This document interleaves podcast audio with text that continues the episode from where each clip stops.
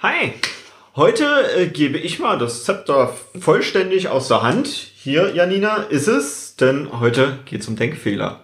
Und Denkfehler hatten wir schon mal eine Folge und sind damit natürlich nicht fertig geworden. Es gibt so unglaublich viele Denkfehler, die man haben kann und wo es gut ist, die sich bewusst zu haben, um da nicht selbst immer in die Falle reinzutappen, sondern vielleicht auch mal bewusster drauf zu gucken und ein paar Dinge dadurch anders zu machen. Und darum geht's heute. Los geht's!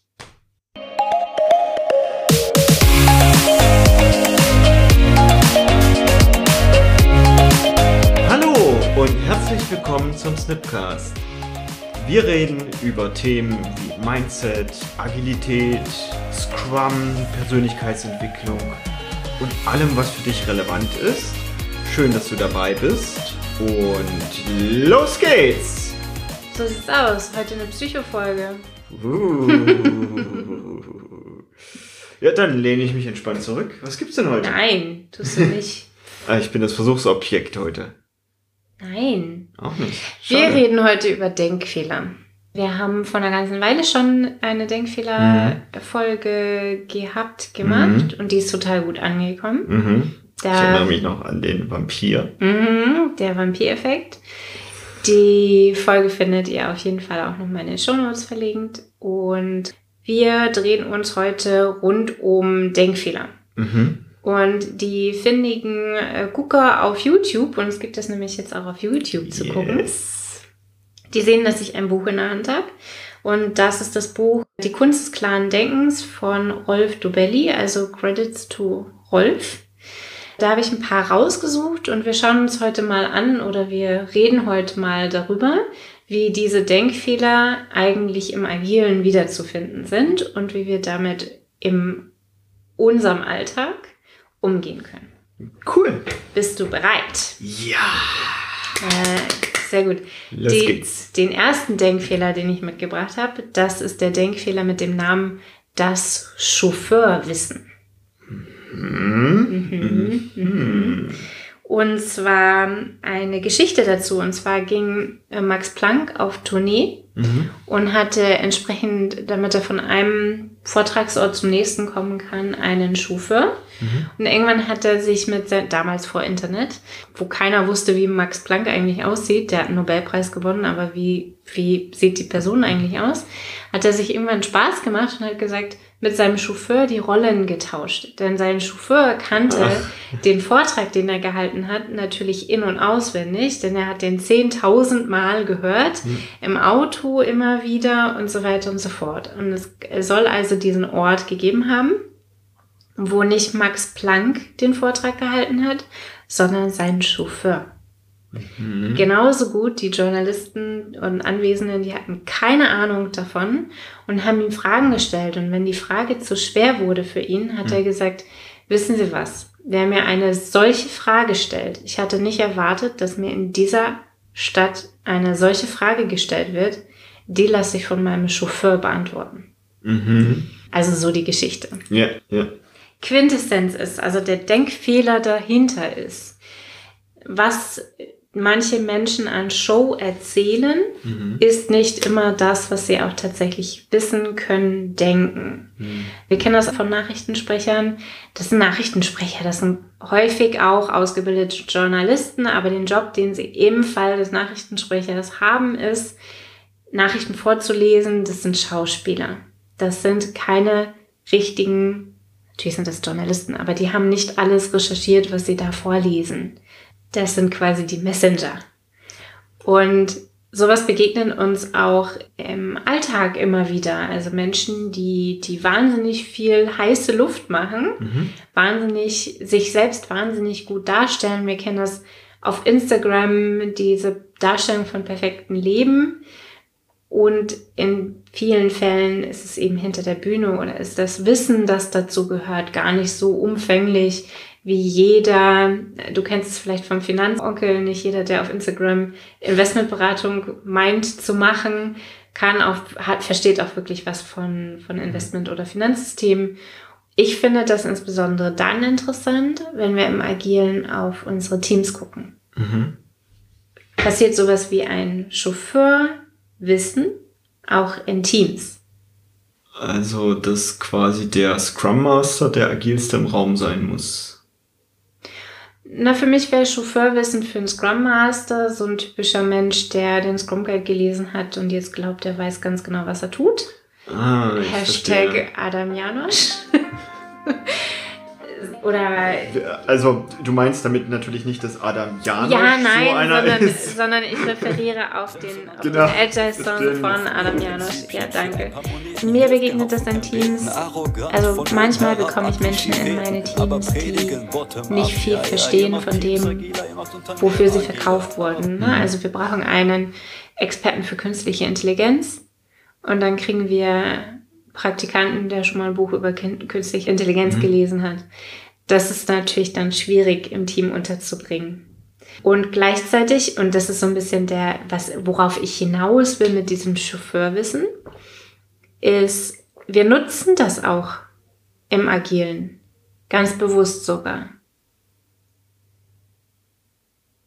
Ein Team T-shaped aufzustellen, Ja. bedeutet, dass viele Menschen Chauffeurwissen haben über etwas, das eine Person wirklich gut kann. Code Reviews ist nicht, ich habe den Code geschrieben und ihn 100% verstanden. Code Review ist, ich weiß, was mir der Autor damit sagen will und ich glaube, es funktioniert. Ich kann noch lange nicht Fragen beantworten, wie dieser Code entstanden ist. Ich kriege diese Transferleistung dann häufig nicht hin. Und da nutze ich das in meinen Teams tatsächlich bewusst, dass ich immer mehrere Leute in Termine schicke, auch wenn ein Experte ausreichend wäre. Einfach damit mehrere Menschen dieses Wissen haben und zur Not ist es besser, wenn der Chauffeur eine Entscheidung trifft, als wenn niemand eine Entscheidung trifft. Für mich ist es auch so, wenn mein PO nicht da ist, weil er Urlaub hat, dann theoretisch könnte ich diese Entscheidungen treffen. Praktisch gebe ich sie ins Team.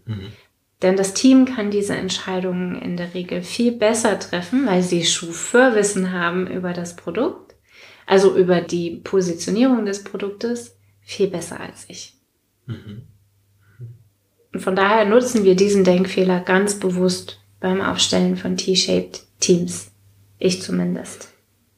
Ein, zweiter Bereich mit diesem Chauffeurwissen ist, ich glaube, Warren Buffett soll es gesagt haben, kenne deinen Kompetenzkreis. Und das beantwortet so ein bisschen die Frage, woran erkenne ich denn, ob ich es gerade mit dem Chauffeur oder mit Max Planck zu tun habe? Wenn die Person sagen kann, das weiß ich nicht, dann habe ich es wahrscheinlich mit dem Max Planck, also mit dem ursprünglichen, dem wirklich Wissenden zu tun. Denn ein Chauffeurwissen, da würde niemals zugeben, dass er etwas nicht weiß. Denn er spielt ja vor, dass er Dinge weiß, die er eigentlich nicht weiß. Von daher ist es total gut, auch einfach als Scrum Master mal zuzugeben, ich weiß jetzt gerade nicht, was richtig ist. Oder als Teammitglied offen zu sagen, ich weiß jetzt gerade nicht. Ja, aber wenn ich einfach der. Vollprofi bin, dann jetzt einfach so zu tun, als wüsste ich irgendwas nicht. Also, ich bitte dich. Daran erkennt man übrigens auch gute agile Coaches. Denn jeder Mensch hat seine Wissensgrenzen. Und diese Wissensgrenzen auch bewusst zu fragen. Ne? Also gerade auch diese, so eine mächtige Frage zu stellen mit, was weißt du denn nicht? Da müsste ein richtig guter Coach sofort darauf antworten können. Was weißt du denn nicht? Und das sind so Fragen, du guckst so, Ja, weil ich natürlich immer überlege, ich weiß ja gar nicht, was ich nicht weiß. Das, das ist ja auch häufig so ein, wo ich sage, das Training funktioniert an der Stelle nicht. Also ich kenne viele, die, die andere trainieren, indem sie sagen, ja, frag mich doch einfach, was du wissen möchtest.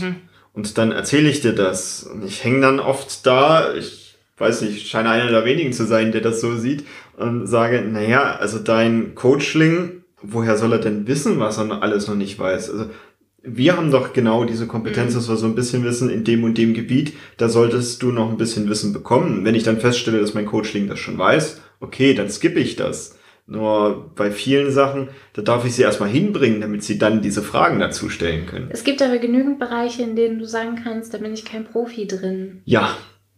Also ich bin kein Profi in Softwareentwicklung. Mhm. Ich weiß das einfach nicht. Ach so, gut. Ja, okay, gut. Ich bin kein Profi, was Farblehre angeht. Ja. Das ist einfach nicht mein Fokusbereich.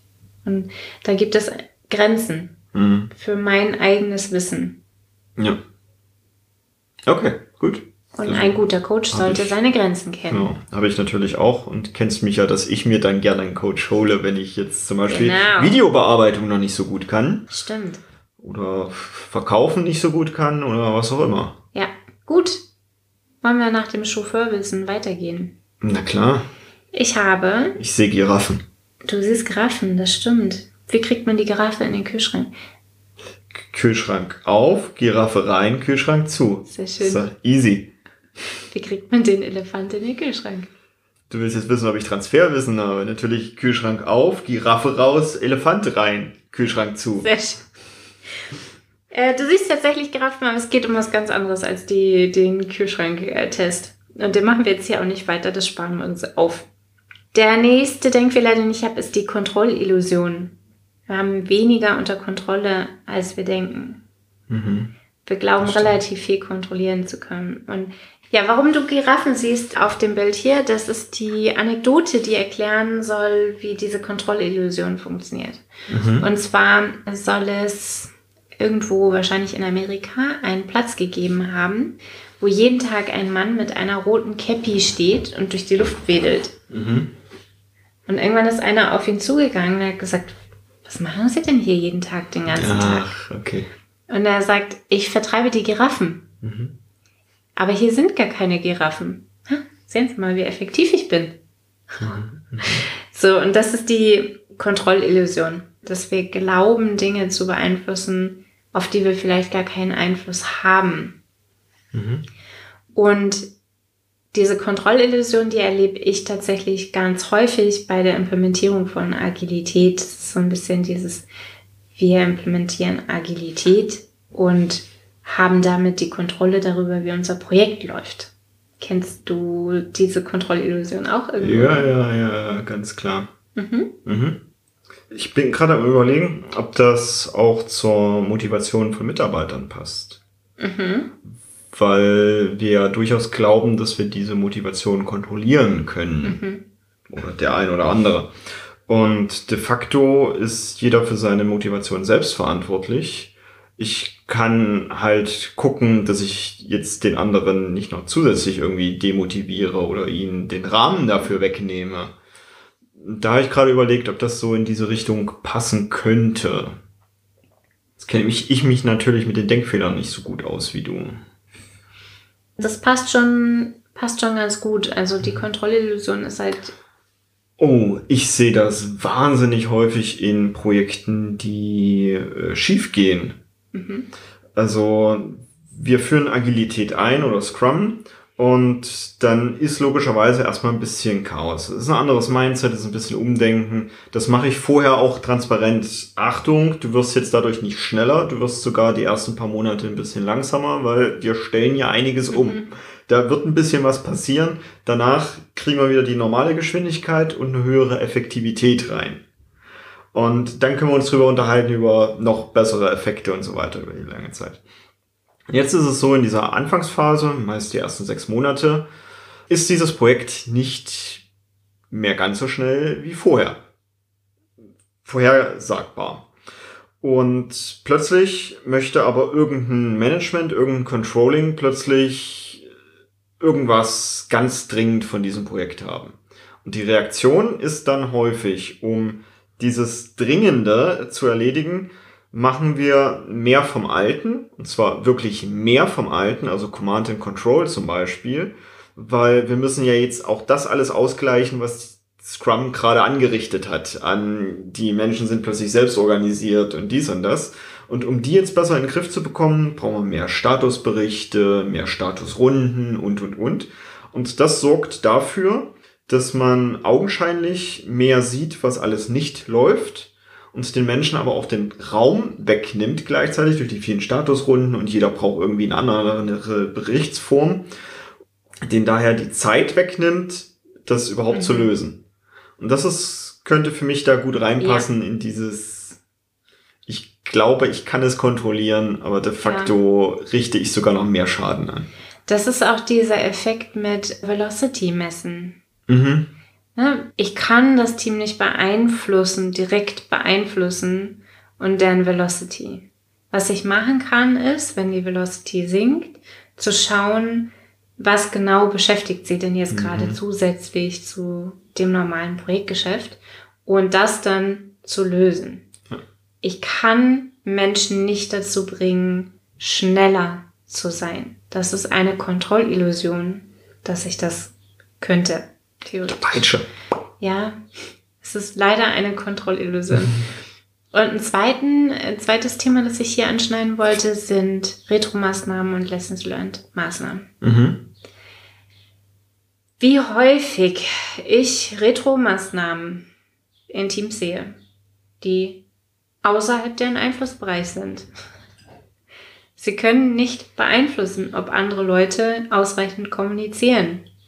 Sie können nicht beeinflussen, ob mehr Geld zur Verfügung steht. Das ist nicht die Maßnahme.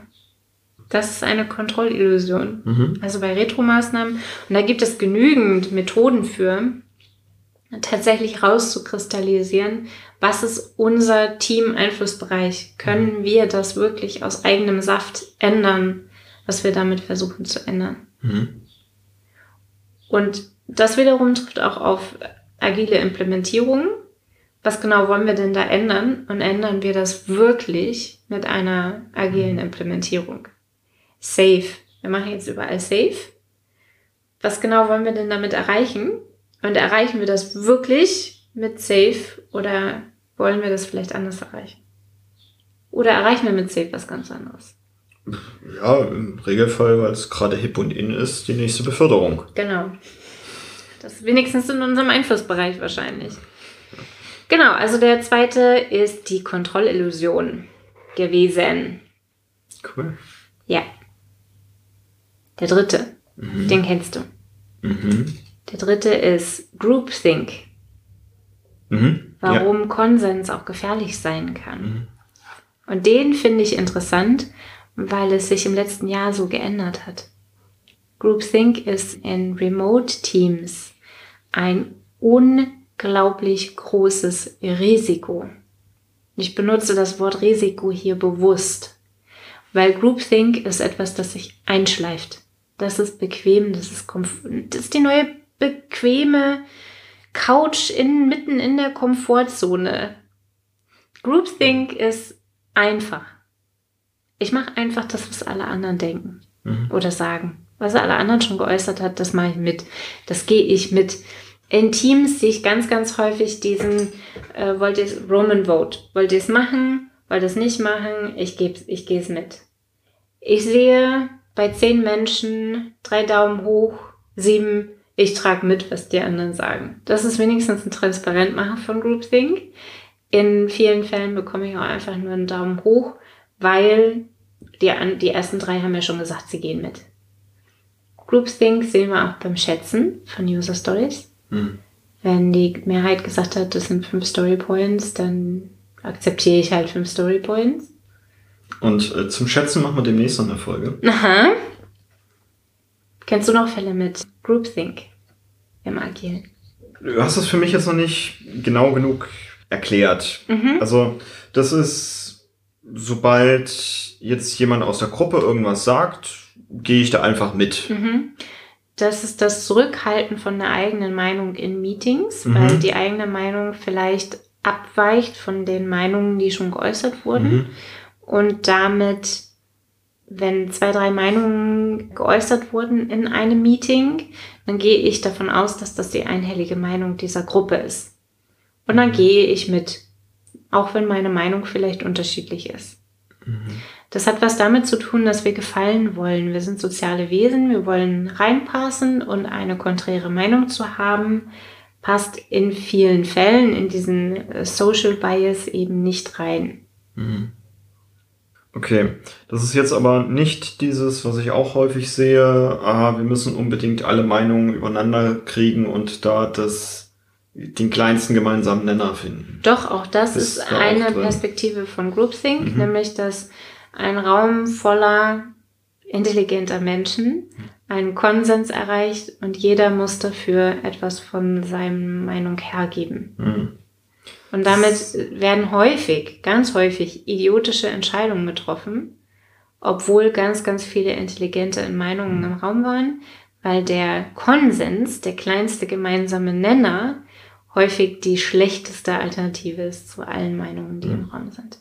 Das sehe ich im Agilen sehr häufig in Visionsarbeit. Mhm. Also ich, ich bin ja da recht konträr zu vielen anderen Agilisten, wie ich schon mitbekommen habe, weil ich halt sage, äh, es ist nett, die Vision mit dem Team zu entwickeln und mhm. zu gucken, was dann dieses Projekt machen wird. Und da müssen sich alle lieb haben und dann tragen sie die Vision vielleicht auch ein bisschen besser mit. Und meist kommt in meiner Welt irgend so ein Wischiwaschi-Ding dann raus mhm. in Vision. Und ich sage tatsächlich, also wenn ich einen Manager vor mir habe, vor allem im Coaching, sage ich ihm, das ist Bullshit. Wenn du nicht weißt, was dieses Team machen soll, ist das Bullshit, dann lass es. Ich persönlich würde viel eher ein Team wählen, was zu meiner Vision passt. Mhm. Statt eine Vision zu wählen, die zu dem Team passt, mhm. was ich habe. Und dementsprechend würde ich doch lieber mit jemandem, der wirklich ein Leader ist, der wirklich eine Führungspersönlichkeit ist. Der darf eine Vision haben und dann sucht er sich Menschen, die da mitarbeiten mhm. möchten an dieser Vision. Und ich finde, das trägt viel mehr, das ist viel inspirierender, das ist viel besser als, okay, jetzt sind wir hier 20 Mann im Raum und jetzt gucken wir mal gemeinsam, worauf wir uns einigen könnten, was so das ist, was wir alle gemeinsam erreichen wollen. Ist nicht mein Modus. Du hast Vision gesagt. Mhm. Äh, ich weite das aus auf ganze Projektpläne. Mhm. Häufig steht man hinterher da und sagt, wer hat eigentlich gesagt, dass wir diesen idiotischen Plan verfolgen?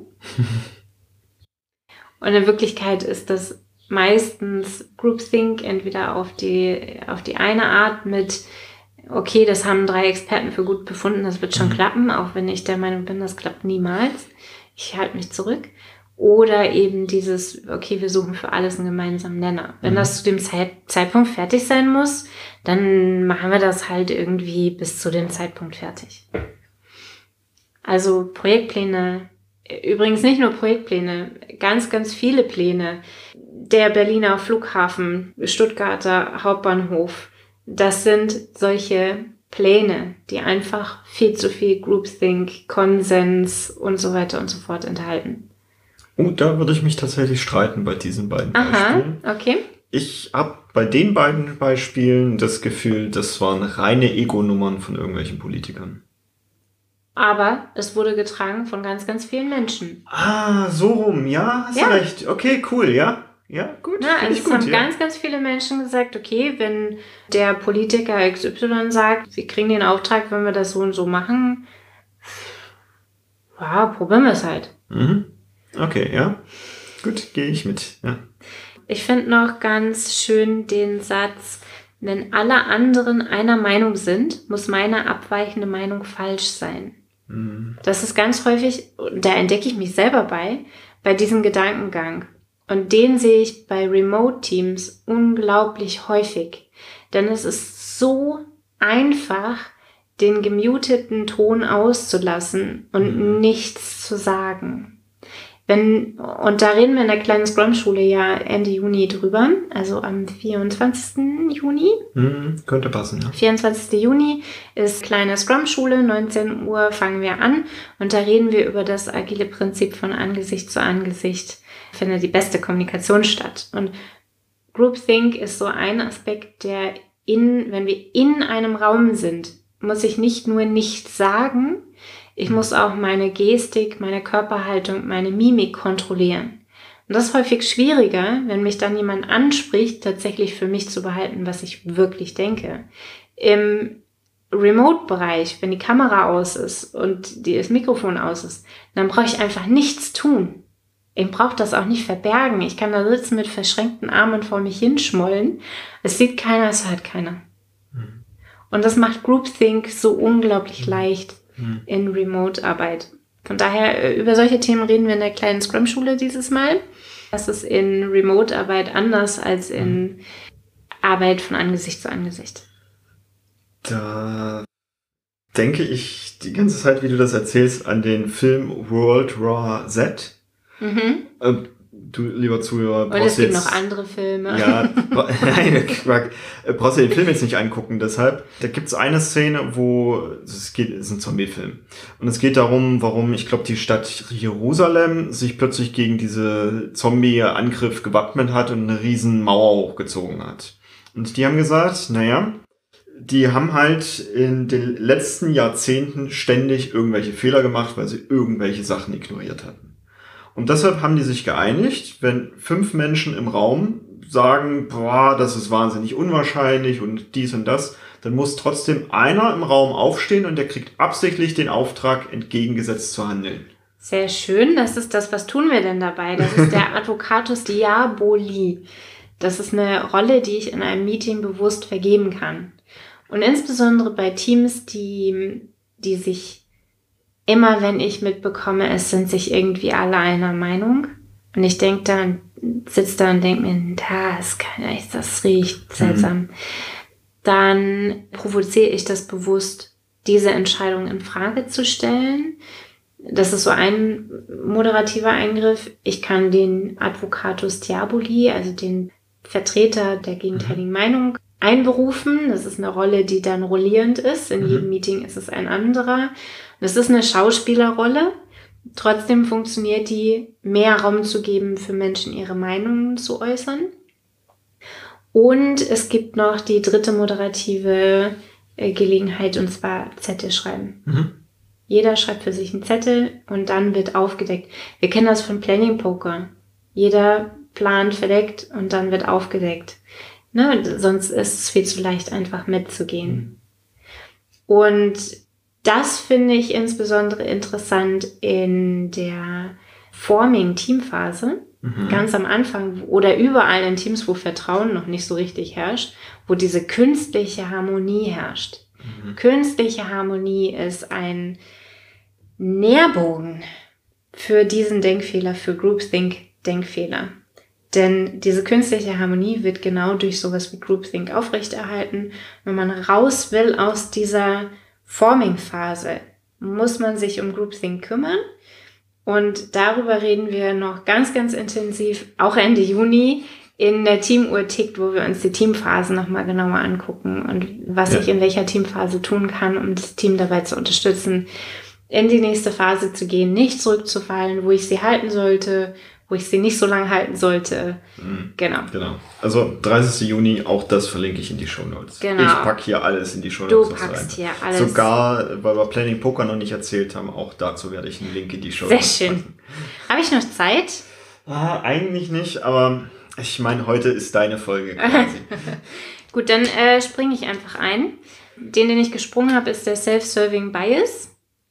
Äh, ich habe jetzt gerade entschieden, dass wir natürlich das einkürzen, um die Folge kurz zu halten. Wenn dich noch mehr Denkfehler interessieren, dann schreib uns oder pack's in die Kommentare oder was auch immer auf irgendeinem Weg, teil uns das mit, dann plane ich wieder eine Denkfehlerfolge ein. Denn selbst mir sind mittlerweile im Alltag ein paar Denkfehler aufgefallen, wo die sich bestimmt in diesem Buch dann auch wiederfinden. Und und ich war gerade dabei, Henry zu ignorieren und trotzdem beide zu erzählen, aber das hätte ich geschafft in der Zeit, in der du jetzt deine Ausdingsens gemacht hast. Tja, war wohl auch ein Denkfehler von mir.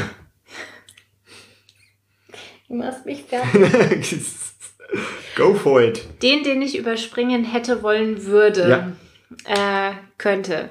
Das ist der Self-Serving Bias, also die selbstwertdienliche Beurteilung. Das ist ein hartes Wort. Mhm. Und es bedeutet im Wesentlichen, warum ich nie selber schuld bin. Mhm.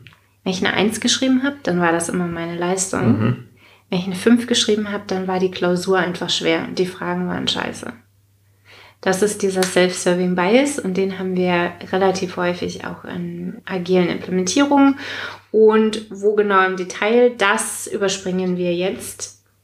Aber man könnte drüber reden, wenn du willst. Viel interessanter finde ich für jetzt den Association Bias. Warum Erfahrung manchmal dumm macht. Mhm. Mhm. Mhm. Den fand ich tatsächlich total interessant. So, also das, das Erfahrung, und da haben wir drüber diskutiert, als wir drüber gesprochen haben mit einem Coachling, wie, wie wirkt sich denn ein neuer Scrum Master auf ein frisch agil mhm. startendes. Team aus. Da haben wir drüber gesprochen, dass Erfahrung gut sein kann für sowas und aber auch nicht so gut. Kommt immer auf die Erfahrung drauf an. Mhm. Stimmt. Und dann die Situation, in der man sich dann darauf hin befindet. Wo beobachtest du denn diesen Erfahrung macht manchmal dummen Denkfehler? Ähm, tatsächlich auch wieder im Finanzbereich. Ist ganz witzig. In, ich glaube, 2014 kam die Studie raus. 91 Prozent der Deutschen beschäftigen sich nicht mit Aktien. So, und jetzt das Witzige ist, wenn ich dann Kunden frage oder mich Menschen ansprechen, dann ist es so, dass die mir erzählen, naja, meine Eltern, die hatten halt damals, als es hieß, kauf Telekom-Aktien, Telekom-Aktien gekauft und die sind abgestürzt und deshalb ist Börse, bäh, machen wir nicht. Und der ist witzig, weil zum einen ist das ja dann auch nur Hörensagen, also es ist nicht eine selbstgemachte Erfahrung, sondern eine Erfahrung von den Eltern und die wurde einmal ausprobiert und zack, nie wieder. Und das kennen wir aus der Psychologie und das kennen wir wahrscheinlich auch aus dem NLP. Unser Hirn sind Verknüpfungsmaschinen. Mhm. Wir machen eine Erfahrung oder wir hören von jemandem, dem wir vertrauen, über eine Erfahrung mhm. und verbinden damit etwas Positives oder Negatives. Mm, diese Verknüpfung funktioniert dann in unserem Gehirn. Also, und die muss nicht mal etwas mit dem Ding selber zu tun haben. Mhm. Angst vor Spinnen zum Beispiel. Ach ja. Mhm. Als Kind haben unsere Eltern panisch äh, Spinnen von uns ferngehalten, entsorgt, bevor, als sie auf uns zugekrabbelt sind. Und das haben wir immer wieder gesehen und damit haben wir schon als Baby gelernt, Spinnen müssen was irre gefährliches sein, weil unsere Eltern kommen, springen immer auf und bringen diese Spinne weg. Und das ist eine milde Reaktion. Es gibt Eltern, die haben Angst vor Spinnen, die fangen dann an zu kreischen. Was soll das, was soll ich als Kind dann lernen, wenn meine Eltern aufspringen und ängstlich kreischen, nur weil sie eine Spinne sehen? Spinnen machen nichts. Zumindest in diesen Kreisen hier nicht. Und diese Verknüpfungen, die machen wir halt mit wahnsinnig vielen Elementen. Agilität ist verknüpft mit ganz, ganz vielen Aspekten vom Hörensagen, aber eben auch in Realität, mit Erfahrungen. Wir haben darüber gesprochen, wie ist denn das, wenn ich ein Team übernehme, die schon mal Erfahrung gemacht haben mit Agilität? Ja. Ist das was Gutes oder ist das was Schlechtes? Das kommt auf deren Erfahrung drauf an. Genau, es ist irre schwer, ein Team in irgendeine Form von agile oder empirische äh, Haltung zu bringen, wenn die schon einmal eine schlechte Erfahrung mit Agilität gemacht haben. Hattest du ja auch letztens erst. Ach, Retrospektiven können ja auch richtig cool sein. Genau, dieses geil, die Retro hat richtig Spaß gemacht, sonst sitzen wir immer nur da und reden über unsere komische Themensammlung. Ja, Retrospektiven dürfen Spaß machen. Genau, es darf verknüpft sein mit einer lockeren, leichten Atmosphäre ja. und nicht mit so einem PowerPoint-Karaoke. Und dieser Association Bias, also die Verknüpfung, die ich in meinem Hirn habe, die hat Auswirkungen auf die Qualität unserer Entscheidungen. Mhm. Also treffen wir gute Entscheidungen oder treffen wir schlechte Entscheidungen, ist abhängig von den Verknüpfungen, die wir im Hirn haben. Mhm. Und das Gute ist, NLP weiß es, Psychologie weiß es, man kann diese Verknüpfungen ändern. Und da fängt es an, richtig interessant zu werden als Scrum Master, mhm. denn da ist man plötzlich verantwortlich für die Veränderung von Verknüpfungen in den mhm. Hirnen meiner Teammitglieder. Wow! den stelle ich mir sogar noch easy vor. Also ja, ist unser Job und ist cool und mache ich auch viel. Ich habe jetzt gerade in diesem Moment gedacht, mit wie stelle ich denn das bei mir überhaupt fest? Weil ich bin ja jetzt die Summe meiner Erfahrungen und klar vertraue ich auf meine Erfahrungen. Mhm. Und in den meisten Fällen werden diese Erfahrungen diese Verknüpfungen super gut sein, sonst wäre mhm. ich heute nicht da, wo ich bin. Ja. Und jetzt taucht aber plötzlich eine Verknüpfung auf, die dann scheinbar doch doof mhm. ist. Wie stelle ich denn selbst fest, dass ich da vielleicht eine ungünstige Verknüpfung habe? Für mich hat das ganz viel damit zu tun, mit anderen Leuten zu reden. Mhm. Denn andere Leute erkennen meistens auf die erste Irritation, mhm. Wenn ich irgendwo angekommen bin, was komisch verknüpft ist. Mhm. Das sind dann Leute, die, die von außen stehen und sagen, den Satz habe ich nicht verstanden. Mhm. Da steckt meistens kein, kein missverständlicher Ausdruck von mir drin, sondern ein Logikfehler, der daher kommt, dass meine Assoziation, meine Verknüpfung ungünstig ist zu diesem Thema. Mhm. Fällt mir ein Beispiel ein. Nein. also es hilft definitiv, sich mit anderen darüber zu unterhalten, die vor allem auf dem Gebiet erfolgreich sind. Mhm. Also es hat jetzt keinen Sinn, immer zu gucken, warum sind jetzt denn Menschen zum Beispiel arm? Also warum müssen die jetzt, warum sind die Bettler geworden oder was auch immer? sondern es lohnt sich viel mehr darauf zu gucken, warum sind denn andere reich, was haben die da anders gemacht. Vielleicht kann ich so ein paar Verknüpfungen auflösen und ähnlich natürlich auch im Agilen. Ich glaube, Agilität funktioniert nicht. Mhm. Aufgrund der Erfahrungen, die ich gesammelt habe. Und wahrscheinlich gab es dann auch irgendeine richtig ungünstige Implementation. Aber es gibt ja auch andere Projekte, da funktioniert es. Mhm. Um mich mit denen lieber drüber zu unterhalten, sag mal, was ist bei euch anders? Ich habe gehört, bei Agilität gibt es keine Dokumentation mehr und keine Projektpläne mehr. Ja, den höre ich so häufig, ja. Das ist eine Verknüpfung, die haben ganz, ganz viele Menschen. Und ich hatte die am Anfang auch. Also mir ging das genau so. Nur darüber zu reden, wie gut ein Plan sein kann oder unter welchen Bedingungen ein Plan gut sein kann und wie eine gute Dokumentation aussieht und erstellt wird und dass es zum Beispiel mit relativ wenig Aufwand automatisiert erfolgen kann das sind Dinge, die habe ich gelernt, weil ich mit anderen Leuten drüber gesprochen habe. Mhm. Hat meine Verknüpfung geändert. Und ich habe jetzt äh, in Anbetracht der Zeit noch eine kurze Anekdote, auf die ich hinaus will, zum Association Bias. Brauchst du ein Taschentuch für die Tränen? Nein, ich halte das noch durch. Danke. Und zwar soll Mark Twain gesagt haben, wir sollten darauf achten, einer Erfahrung nur so viel Weisheit zu entnehmen, wie in ihr steckt, mehr nicht damit wir nicht der Katze gleichen, die sich auf eine heiße Herdplatte setzte.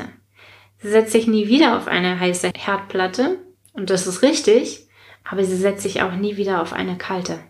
Hm. Und da finde ich tatsächlich interessant, die Situation von der Person zu trennen. Mhm. Das Verhalten einer Person von der Person selber zu trennen. Das macht Konfliktbehebung, das macht unsere eigene Erfahrung, die Erfahrung, bin nicht ich. Das ist meine Erfahrung, das bin ich nicht. Das zu trennen, das hilft gegen diesen Association mhm. Bias. Und erhöht natürlich auch die Komplexität wieder ganz schön. Ja, natürlich. Ja, ja wir haben wahnsinnig viel vor jetzt im Juni an Angeboten, an Austauschen mit dir, mit dir. Und dazu laden wir dich ganz herzlich ein. Wir haben unsere kleine Scrum-Schule. Wir haben die einmalig phänomenal geiles Angebot von Henry, der einfach Bock hat, auf Teamphasen zu gucken. Ähm, ja. An einem Mittwoch und einem Donnerstagnachmittag, richtig? Ja. Am 30.06. und am 1.07. jeweils drei Stunden.